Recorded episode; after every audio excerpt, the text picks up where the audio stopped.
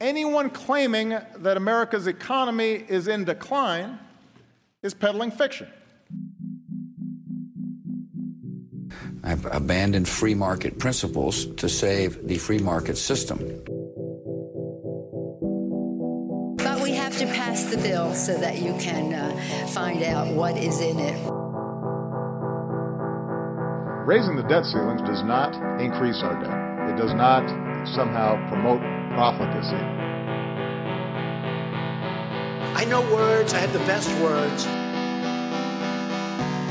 Nobody knows the system better than me, which is why I alone can fix it.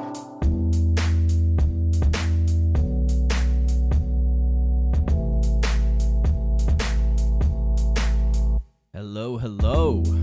What's going on, everybody? Welcome back to a brand new episode of Peddling Fiction. I, of course, am your host, the purveyor of so-called fiction, Johnny Profita. And I must say there was quite a bit of fiction being peddled last night at yet another Democratic debate. If you didn't watch any of that, you didn't miss much. The week before was the one debate that everybody should have seen because it was the only one that was remotely entertaining. This past one, it was kind of a shit show, as most of them have been. It really devolved into a lot of bickering, a lot of talking over each other. You could tell that all of these candidates are just getting so desperate to try to make a name for themselves and edge ahead right before, you know, the Super Tuesday or whatever the hell they call it.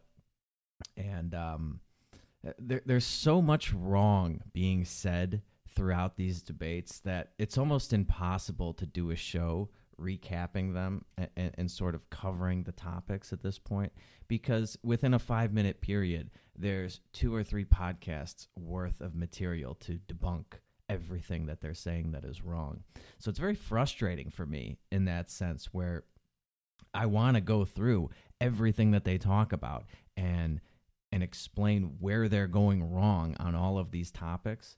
But in order for me to do that, I would have to dedicate 4 podcasts just to get through one of these debates, because they cover too many damn topics. Like I always say, pick one topic. If we're going to have 25 of these debates, just pick one.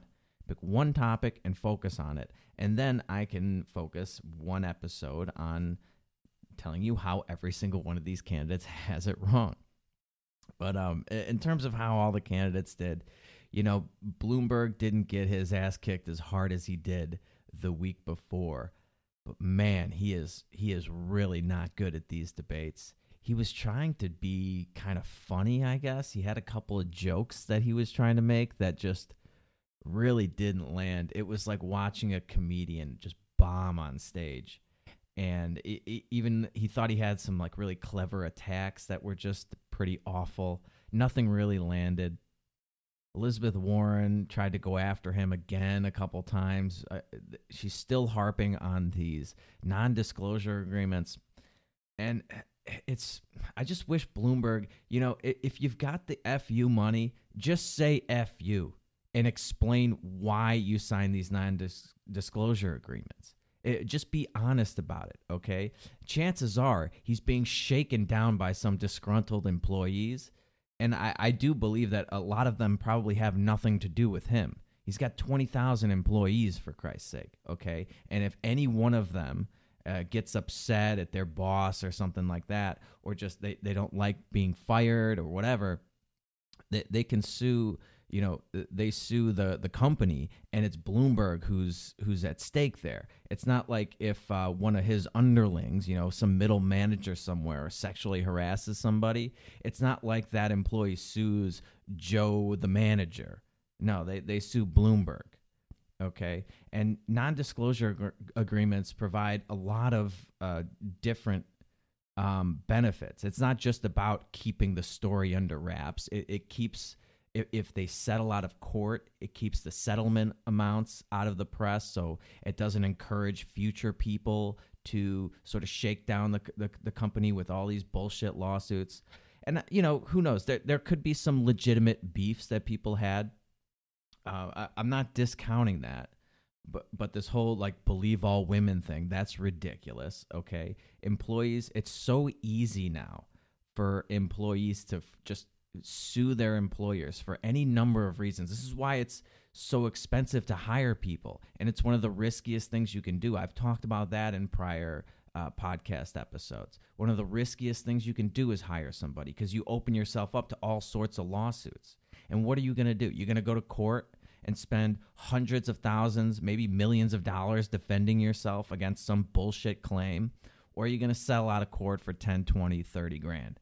It just depends. And it sounds like Bloomberg's going to cave to all this pressure, and he's going to just stop doing these NDAs.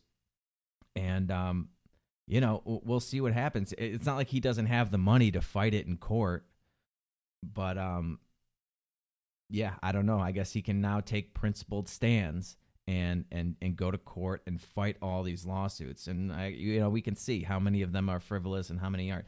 I know people that work for Bloomberg, and they are very happy there. Maybe that's anecdotal, but I think overall his company has a very good reputation for paying their employees a lot of money, giving them a lot of time off. They get a ton of maternity leave, things like that. He's very progressive with. So I don't understand why he doesn't fight back. He's such a puss up there, and he's just got, I don't know, if I had $60 billion, I would be throwing my weight around like I actually had $60 billion, not just sitting up there like a little sheep. Man, apparently $60 billion does not buy you a sense of humor or any skills at these debates, because his jokes were terrible. I'm not even going to try to repeat them, and I didn't pull the audio, but you'll probably see him around on Twitter or something.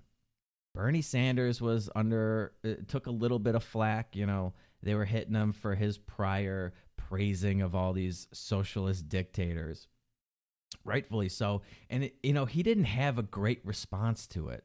He sort of like started to point to Obama, like Obama said good things about Cuba, and yeah, they have this great education program, literacy program. Listen, all of these numbers coming out of communist countries are bullshit, okay? They're bullshit. If I saw somebody posted these ridiculous stats about Cuba, like, oh, they had zero unemployment, 99.9% literacy, like their life expectancy was like 7 years longer than the U.S. If all of that stuff was true, why are people fashioning rafts out of milk jug containers and going across the ocean, risking getting eaten by a shark to get the hell out of that country if everything's so wonderful there? Just think about it for 2 seconds. It's all just ridiculous. But Sanders didn't have any good responses to this, and it was the first time that anybody actually attacked him on any of his socialist nonsense. They had him, they got him for the math on all his Medicare for all, something like $50 trillion. He's like, oh, it's over 10 years. It's like, oh, okay. You realize that that's doubling the size of our government. Our entire government right now spends $5 trillion a year on everything. And he wants to tack on another $5 trillion just for this Medicare program. Okay. We're already running trillion-dollar deficits. We can't afford anything. How is that going to work? Just doubling the size of the largest government the world has ever seen just for your Medicare for All program. And believe me, any estimates that they have in terms of cost are wildly inaccurate, just like all their other estimates. They've never come in under budget. That's not what government does. It's just really frustrating to watch. I don't know. But it just shows you how vulnerable he is if people actually attack him. And they didn't even do a really good job of that. They let him just go on these rants, and he just starts yelling and screaming. And then, people try to talk over each other. And then the moderators who did do a terrible job of trying to control things last night. They just kind of let it go, or then they cut it off and they move on to the next question. A lot of stupid questions out there. And apparently everything is racist, too. That was the other thing. They were allowing some live questions from Twitter if you use the right hashtag. I tried to ask what wasn't racist, but they didn't ask that question. Apparently everything is. Loans are racist. Banks are racist. Everything the government does is racist. Everything every business does is racist. Even though that Tom Steyer guy or whatever, that billionaire, he's back in He was back on the debate stage talking about how he started a bank just to make loans to black and brown people. You know, they were all pandering to minorities in this one, because this is the first primary in South Carolina coming up that has a big black vote up for grabs. And so he's pandering. But it just he goes like, oh, all these racist banks, and we can't trust the private sector with any of this stuff. That's why I privately started my personal bank to make sure that all these poor people, black and brown people, got loans. It's like, well, okay, well, you just proved my point. You have people, if there's a market for it, that will step in and give them loans. But they went on all this housing stuff, and I don't have time to get into it today. But I will prepare an episode about redlining and the housing crisis and banks loaning to poor people. I've already talked about this in somewhat in depth when I've been covering the 2008 housing financial crisis, but. There's just so much wrong going on at these debates, and like I said at the top of the show, I can't cover everything because I'll be here all day. Who else was up there? Yeah, you had Mayor Pete. You know, he did his Mayor Pete thing. You know, he's still just like Bernie Sanders. He tried to go after Bernie Sanders, and Bernie Sanders can just sort of filibuster by yelling and screaming and turning beet red. And Mayor Pete, you know, he's all the cool as a cucumber up there. And he just can't get a word in edgewise. I don't know. And Elizabeth Warren, like I said, she was going after Bloomberg. I don't know why she keeps attacking Bloomberg. Is he really that big of a threat? He's got no delegates yet. He hasn't been participating in any of these primaries. He had a horrible first debate. Go after Bernie Sanders. That's who you need to take down. Bernie Sanders crushed it in Nevada. Crushed it. Got like 40-something percent of the vote. Oh, Joe Biden, I almost forgot about Sleepy Joe. He surprised to the upside in Nevada. He came in second, but he came in such a far distant second. It was like coming in fifth place. It was just that there was such a gap between Bernie Sanders and everybody else that apparently getting 20% and 9 delegates puts you in second place. So it didn't really matter. It was really just Bernie and then everybody else. Even though that was a second-place finish, it couldn't have felt like a second-place finish to Joe Biden. But he did surprise. I didn't even think he would do that. I didn't think Bernie would win by that big of a margin. But I didn't see Biden even coming in a third-place finish. So he surprised a little bit to the upside. But, man, he didn't get much for his second-place finish. And his hopes and dreams are now riding on South Carolina. And we'll see what happens. You know, he's still somewhat leading in the polls going in, but he's collapsed in the last couple of days. He had a much bigger lead than he did. And he's really depending on that, a strong showing from the black community to put him over the top. If he doesn't finish in first, I don't know what he's going to do. He should really just suspend his campaign. It's pretty much over at this point, but I don't think he will. I don't think he will. He might be too stubborn. And like I said, I think the whole point of all of this, the whole point of Bloomberg, the whole point of Biden at this point is just to stay in the race, siphon off as many delegates as they can from Bernie Sanders, and try to get this to go to a contested convention. You're really seeing one of the interesting things to watch this past week, especially after Nevada, was the mainstream media, the corporate press, the establishment Democrats freaking out about Bernie Sanders. And it's finally starting to dawn on them that, like, oh, Bernie Sanders has taken over our party. Like it's his. It's exactly what happened with the Republicans in 2016, where they didn't think Donald Trump had a chance. Nobody thought Donald Trump had a chance. And then all of a sudden, he just starts steamrolling people. And they slowly but surely have to come to terms with the fact that they've lost control of this thing. And the one person that they didn't want to be garnering this much support and enthusiasm was Donald Trump with the Republicans and Bernie Sanders with the Democrats. And I mean, he's getting attacked relentlessly in the media by all of those talking heads on MSNBC, CNN. he keeps getting, like, all of his supporters are getting called Nazi or compared to Nazis now. Every time they use an analogy, it's always to something that Nazi Germany did, which is pretty unbelievable when you think about it. And it's just like everything's a Russia conspiracy and a Nazi, something connected to the Nazis now. And they did the same thing with Trump. Now they're doing it with Bernie. And it just goes to show you that it doesn't matter. It doesn't matter. If everybody that puts on a MAGA hat is a Nazi, all right? And, you know, he only got elected because of Russia interference. And now Bernie Sanders gets pulled aside by the same operatives that attempted the deep state coup on Donald Trump with all that Russia nonsense, are telling Bernie Sanders that Russia is trying to influence the election to get him the primary nomination. And all of his supporters are being referred to the Bernie Bros. Every time they bring them up, it's in reference to something that the Nazis did. It's pretty incredible. And you got to wonder what kind of effect that has on his supporters. Maybe, you know, if they weren't out there, if all these Bernie Bros weren't out there calling everybody else Nazis all the time, you might think that they would take a step back, and it might dawn on them and be like, oh, shit, I've been calling these guys Nazis just because they put on a red hat and they want to, you know, they want to put America first or whatever, and they like Donald Trump. And now I'm being called a Nazi by the same people that were calling them Nazis. And maybe, you know, maybe I had this wrong. Maybe I shouldn't be so quick to just call somebody a Nazi. But I don't think they will have that sort of level of introspection. Let's see. What else? What else as far as that debate goes? You know, it was really, really tough to watch. I almost turned it off about halfway through.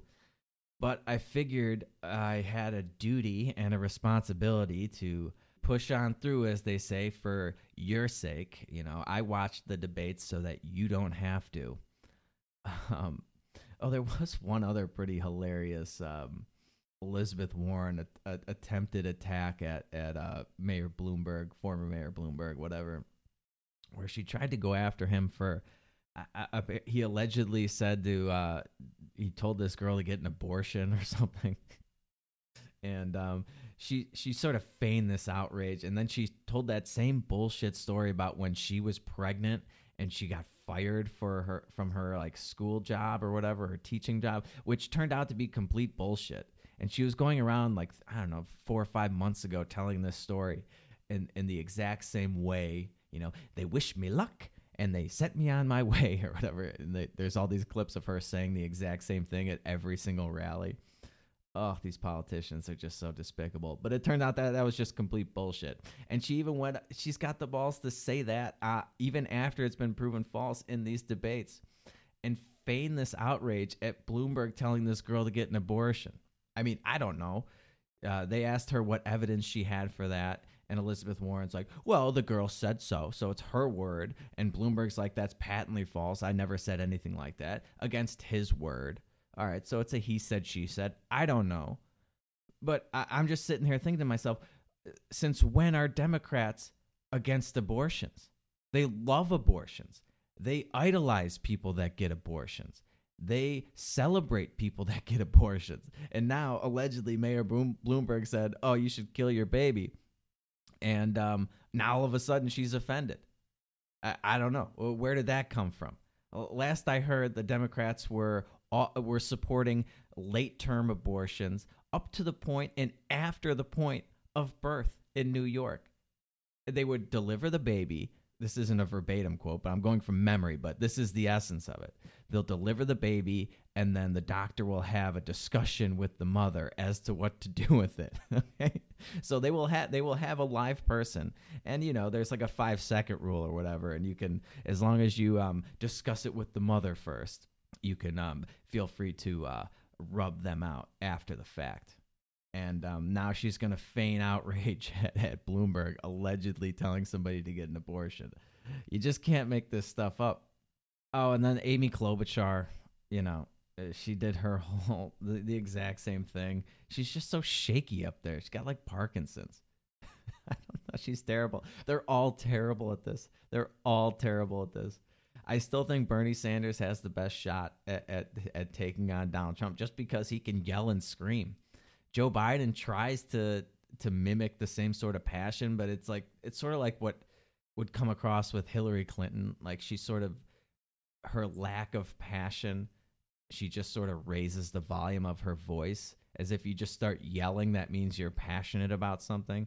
And Joe Biden was doing the same thing.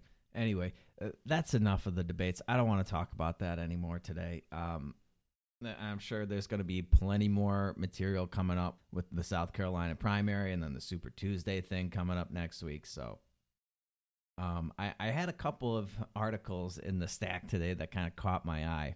The first thing I just want to talk about real briefly, because I haven't really mentioned it on the show at all, is this whole coronavirus thing. And I'm seeing all these headlines now. And I don't want to get into the whole origins of this thing and where this disease got and whether or not this is like there's all these conspiracy theories circulating, and there's no shortage of places that you can go to get a podcast talking about that. But I just saw a headline this morning that the Dems politicized coronavirus outbreak by proposing an $8.5 billion rescue package. And now Donald Trump's talking about he may appoint a coronavirus czar to oversee the federal response. And this sort of thing is driving me crazy. I do think that this coronavirus is overblown. They do this every couple of years with these viruses. You know, it was SARS, and then it was like the bird flu, Zika, you had Ebola, and the media just runs wild with these things. You know, my general rule of thumb is when the media is trying to stoke fear and they're pumping up these diseases to be like the end of the world, you know, pandemic everywhere, we're all going to die kind of thing, then you generally don't have anything to worry about, okay? It's when the media starts to try to control the panic and they start to rationalize things away. Oh, nothing to see here. Don't worry. This isn't that big of a deal. And they're trying to calm the American people. Then you know that something is really wrong. That's my general rule of thumb here. And Donald Trump's come out in the last couple of days to try to alleviate people's fear and panic about this. And I think that's more related to the stock market, because the coronavirus has had a bigger effect. Like, one of the major effects of this has been on the supply chain of goods coming out of China, right? And we're so reliant on all these Chinese factories to produce all of the cheap goods that we've been buying. And since they've had to shut down all these factories in response to trying to contain this virus, our markets are getting hit pretty hard. The last couple of days, the Dow was down almost 1,000 points every day. 2 days ago, it closed down 1,000. Yesterday, it closed down about 900. I just pulled up a chart of it today, and it's up a little bit. It's making back about 300 points from the 870 or so that it was down yesterday. And I'm looking at a chart, and you know, if anybody doesn't know how to do technical analysis on these bar graphs here, you should really look into maybe taking a quick course on it or something, because it is pretty helpful to sort of be able to look at a chart and analyze it a little bit. Because when I was looking at this yesterday, I saw we were still around 28,000, and I was looking at the chart, and I could see support around the 27,000 mark, 27,200, 27,000, something like that. So that was where I was sort of expecting the market to hold up. And sure enough, yesterday the Dow closed at 27,073. All right, so it fell right into a structure support area, and it looks like it might try to rally off of that. It's up a couple hundred points today. We'll see. Anyway, I'm getting off track here. The markets have been panicking over this because, you know, companies are struggling to get their supplies in. And when you have an entire economy based off of the U.S. consumer buying things from China, if those things don't become available and factories can't get all the parts and things to build the things that we buy, that's going to start reflecting in our economic numbers. And so that's why I think Donald Trump is out there trying to alleviate people's fear. And you also have the Federal Reserve coming out and the most idiotic responses to this disease. And they're talking about cutting rates further. And if you think about that, it's just literally the dumbest thing. And it's the only tool that they have, though. All they can do is cut rates further. But the reason you would cut interest rates is to stimulate demand for goods and services. You want to try to get people to spend, to borrow and to spend, right? Now, demand is not the problem, as I just talked about. This is a supply problem coming out of China. All right, we can't get a supply of goods. The demand is there. The supply is what's lagging behind. So cutting rates to stimulate demand is not going to do anything for a supply side problem in economics, but it's the only thing that they can do. So they're going to do that. And, we'll see. I've been talking about how this entire market, this entire economy is one big ugly bubble, like Donald Trump said, and it's just been waiting for a pin to pop it. And this coronavirus may be the thing. This might be the straw that breaks the camel's back. If we had a really strong economy, one that was economically and fundamentally sound, something like this virus would be rationalized away. It would be a short-term concern, and people would get over it quickly. We wouldn't be seeing 1,000-point declines back-to-back days in the market if this was just a blip in the radar, a bump in the road type of thing. But when you have an entire economy based off of nothing, a bunch of phoniness, something like this could really spiral into people realizing that the emperor has no clothes, as they say. So, but back to the whole coronavirus thing and the government's response to it, and just government getting involved in the sciences. And I did have a tweet about this last night because they were talking during the debates. You know, one of the things you can do instead of watching the debates is just follow me on Twitter, because I do tweet during them, and you're going to get more entertainment and educational value from my tweets than you will anything coming out of these candidates. But when you get government involved in sciences, they politicize everything. And that leads to the opposite of truth, the opposite of science. There are no truths in politics. You don't want the government involved in science at all. You're going to get the worst outcome ever. Not only are they influenced by all of these lobbyists that lobby for their thing, like they will influence the science. You get things like the food pyramid, okay, and climate change science, which is very shoddy. The food pyramid, you wonder why we have so many fat fucks wandering around, double-fisting cheeseburgers, drinking big gulps and things like that. Look at the food pyramid. They got it completely upside down.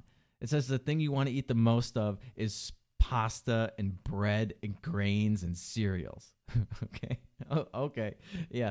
So they got that completely, all the modern-day science now, absent government involvement, is telling you that the opposite is true. All the diets now, the healthy diets now, the primals, the Whole 30s, the paleo stuff, they're all no carbs, high protein, high fat, root vegetables, no sugar. But the food pyramid, sugar is fine, because they got all these sugar lobbyists lobbying the government to lie to you about the effects of sugar on your diet. You don't want the government involved in science at all, because you will never get truth from politicians, okay? And what we have now with this response to the coronavirus, and now Donald Trump said he was going to get $2.5 billion, and Chuck Schumer is coming out and asking for $8.5 billion. Why? Why is it always we need more money? What are they going to do with $8.5 billion that they can't already do? I pulled up the CDC's budget. They got $12 billion. What was that for? What was that for if not to combat things like the coronavirus? Oh, hang on. They have a pie chart. Okay, so they have $12 billion. 35% of it apparently goes to protecting Americans from infectious diseases. All right, 22% preventing the leading causes of diseases, disability, and death. Oh, they're doing a great job of that. And 12% protecting Americans from the natural and bioterrorism threats. 7% to keep Americans safe from environmental and work-related hazards. This is all not, they don't need to be doing this. Monitoring health and ensuring laboratory excellence, that's 7%. 7% ensuring global disease protection. So maybe that's a little low if this thing is going global. Maybe more of their budget needs to be dedicated to that. I don't know. But the one thing I do know is that the government will screw it up. The government always screws it up. So they have $12 billion. Why isn't that the $12 billion being used to fight this coronavirus? Why do they need another 8.5? Why don't they have, these things, like they do this all the time with natural disasters and disease. Like these aren't, sure, maybe they're slightly unexpected, but they're not like out of the realm of possibility, okay? And when it comes to natural disasters, like we know for a fact there are going to be tornadoes, there are going to be floods, there are going to be hurricanes. It should not, like, there should be a budget line item for that. It should not be like, oh, there was this hurricane. Who could have seen this coming during hurricane season? Now we need an additional $25 billion to save these people. No, that should already be in the budget. That should already be included. And this $8.5 billion should have already been included. You have to expect that there will be diseases and that you will have to deal with them. This should not be coming out of left field. We've already, like I just said, we already went through all these other diseases, right? You had Ebola, you had SARS, you had Zika. They're all overblown. But now they're going to ask for more money. Okay, what are they going to do with that? What's the government possibly going to do besides screw it up? You see, in order to protect you, they have to control you, okay? So they're going to ask for more money. They're going to ask for more control. And we're never going to get it back. You never get it back. Once you give them that control, it's gone. You have to, that old saying where, you know, you can vote yourself into socialism, but you have to shoot your way out. The same holds true for whatever kind of government we have right now, which is closer to socialism than anything else. You know, this is just going to drive me absolutely insane, how they're going to ask for more money now, and they're going to use this as an excuse to usurp more power.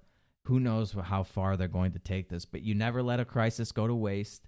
And all these people panicking and fearing for their lives, that they don't want to get this disease. Well, they're going to hand over those freedoms left and right because, you know, we're afraid.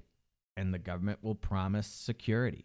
They will give you the false sense of security in exchange for just a little more of your freedoms, for just a little more of your independence, for just a little more money. And when you do that, you're making a deal with the devil. You're never going to get it back. And we need to learn our lessons from this. We need to learn our lessons. I don't know how bad this coronavirus really is. You know, if history is any indication, this is being way overblown. Like Zika, bird flu, SARS, Ebola. They do this every couple of years. Maybe it's not. Maybe it's not. But we have to be very careful what sort of control we're going to hand over to these our wise overlords in Washington. Because once we do that, it will be gone. And you never know who's going to have control over it because you can never predict who the president's going to be. You know, nobody worried about all these executive overreaches when Obama was president. Or at least none of the Democrats did, right? But now that Donald Trump has the reins, look out. He's the worst thing since Hitler. You know, you have to be very careful what kind of freedoms you're willing to sacrifice for the little bit of security that the government promises you. And if you look around at all these other governments, it's not much security. They seem to be botching this left and right. It's in Italy now, and Greece, and France, and it's all over the place. It's spreading like wildfire, according to the media. But I still can't get any information as to what, you know, they give you this death count, but who's really dying? Because they do this thing with the flu, too. All these people die from the flu. A lot more die from the flu, by the way, than anybody has died from this coronavirus so far, but it's always old people. I know Italy was reporting about 12 deaths or something, right? And 3 of them were cancer patients. 3 of them were over the age of 60. So is this really that big of a concern? Or is it just, yes, you get something that's like the flu and it can lead to pneumonia. And if your immune system is compromised, if you're very old or you're very young or you're already very sick and you're on cancer treatment, you're undergoing chemo, then yes, you should be worried about getting sick. But that goes for every illness. It's not just coronavirus. So I don't know. And who knows what the hell is going on in China. There's still a lot of questions out there. And like I said, I don't want to get into that whole thing. I'm going to wait for this to play out a little longer. You do want to see what happens in other countries. You want to see what happens in Italy, what happens in Greece now, what's going to happen in France. And the reaction that those governments have can give you some indication as to whether or not what's been going on in China is really on the level, so to speak, because there's been a lot of weird stuff going on in China, and you never know what that government is really up to. Oh, the other story that's sort of been in the news, but now it's a couple days old, so it's almost been 4 news cycles ago, is the whole Roger Stone thing. And if you don't know, Roger Stone was just sentenced to, I think he got 40 months in prison for essentially lying to Congress, lying to the FBI. Apparently he threatened somebody's cat or something like that. But basically, the vast majority of the charges amount to him lying to the government. And I want to give my thoughts on this because it is outrageous what happened to this guy. And I don't really know Roger Stone. I don't listen to him. I don't follow any of his work. I know he's a big Trump supporter or whatever. That's irrelevant at this point, okay? There were so many people that came out, and initially these prosecutors recommended 9 years for him in prison, 9 years for lying to Congress. And there were people that were cheerleading that. And then when Donald Trump came out and he was like, that's ridiculous, and all these other people were criticizing it, the prosecutors resigned. 4 of these prosecutors resigned from the case. I think 1 quit his job entirely. I just can't imagine the level of evil to want to throw somebody in a cage for essentially the rest of his life. I don't know. He's pretty old. 9 years. He might not have that time left. If he does, he's going to get out. He's going to be a very old man. At the heart of libertarianism, at the heart of all of these laws that we pass, the more laws a nation has, the more corrupt that nation is. But what you're saying when you pass a law is that I am willing to throw this person in a cage like an animal for violating this law, because ultimately that's what it's going to come down to, regardless of the law. It could be something as stupid as speeding, okay, or jaywalking. If you keep resisting, eventually they're going to throw you in a cage for jaywalking. You just have to progress to that point.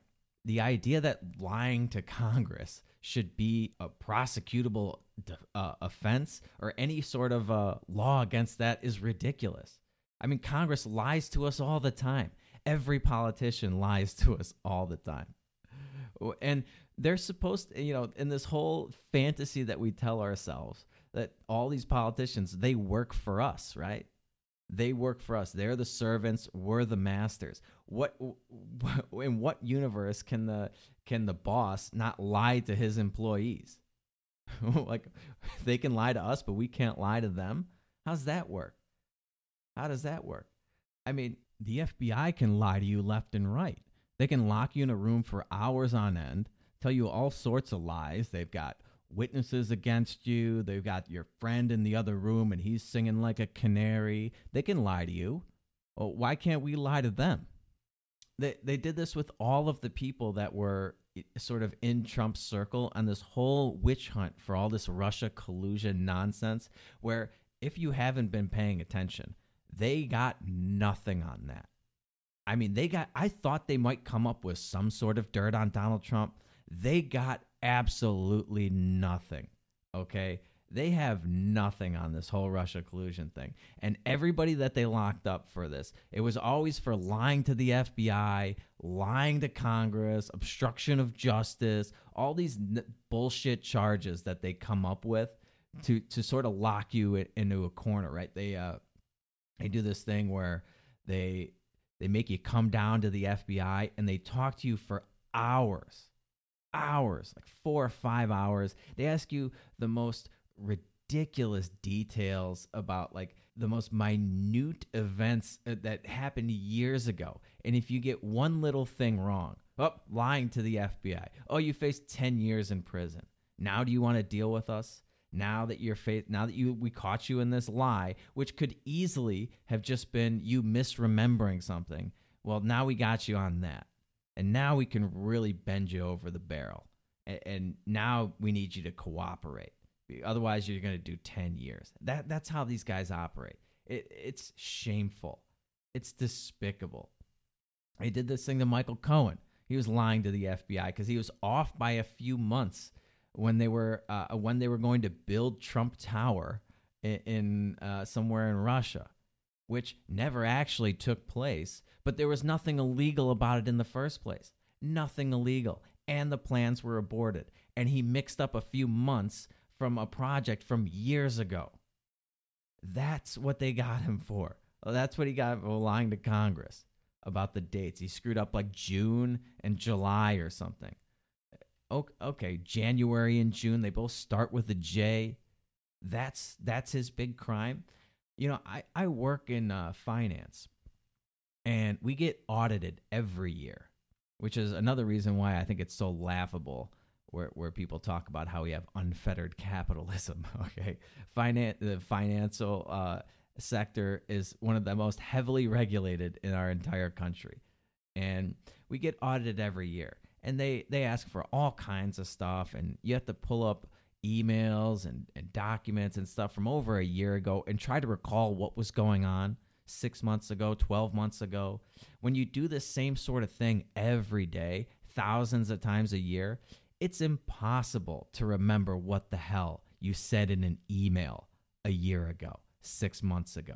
You have to go back and read those emails and sort of jog your memory. I can't remember any of that stuff. If they interviewed me, if the FBI pulled me in and made me talk about my emails, no doubt I would screw something up. Would I be lying? No, I would just be misremembering things. This is just appalling. Absolutely appalling. They would throw somebody in a cage. I don't care who you are, Roger Stone, some Republican guy, some really liberal Democrat. Yeah, lying to Congress is insane. This is appalling. They're all lying to us. What about all the wars they lied us into? What about Clapper testifying in front of Congress about the NSA bulk data collection? I mean, just think about all the lies that are told by politicians. Obamacare, you know, you won't lose your plan. If you like your plan, you can keep your plan. If you like your doctor, you will keep your doctor. You know, how do you think Obamacare would have gone over if he came out and was honest with you? If he didn't lie to your face? If he said, you know, you're going to lose your plan, you'll lose your doctor, it's going to cost trillions of dollars, and you'll be forced to buy it no matter what, and your premiums are going to skyrocket. You think we'd have Obamacare? But those lies, those are no problem. That's just politics. As always, we carve out these exceptions for politicians. When a politician lies, oh, you know, he's just playing politics. When some other Joe Schmo civilian guy lies, and he's going against the state, he's an enemy of the state, he lies about the dates of a perfectly legal activity that never actually took place, could easily have just been an honest mistake, well, then that's, you know, punishable by 10 years in prison or whatever. And James Clapper, I mean, that guy told a blatant lie to Congress. It could only be a lie, only be construed as a lie and nothing else. I mean, there is zero chance that he did not know that the NSA was doing bulk data collection. And he straight up lied about it to Congress, and it's on tape. We all know about it.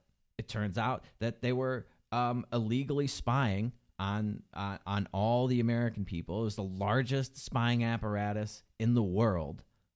They're collecting all of our data in direct violation of the Constitution that they all swore an oath to uphold.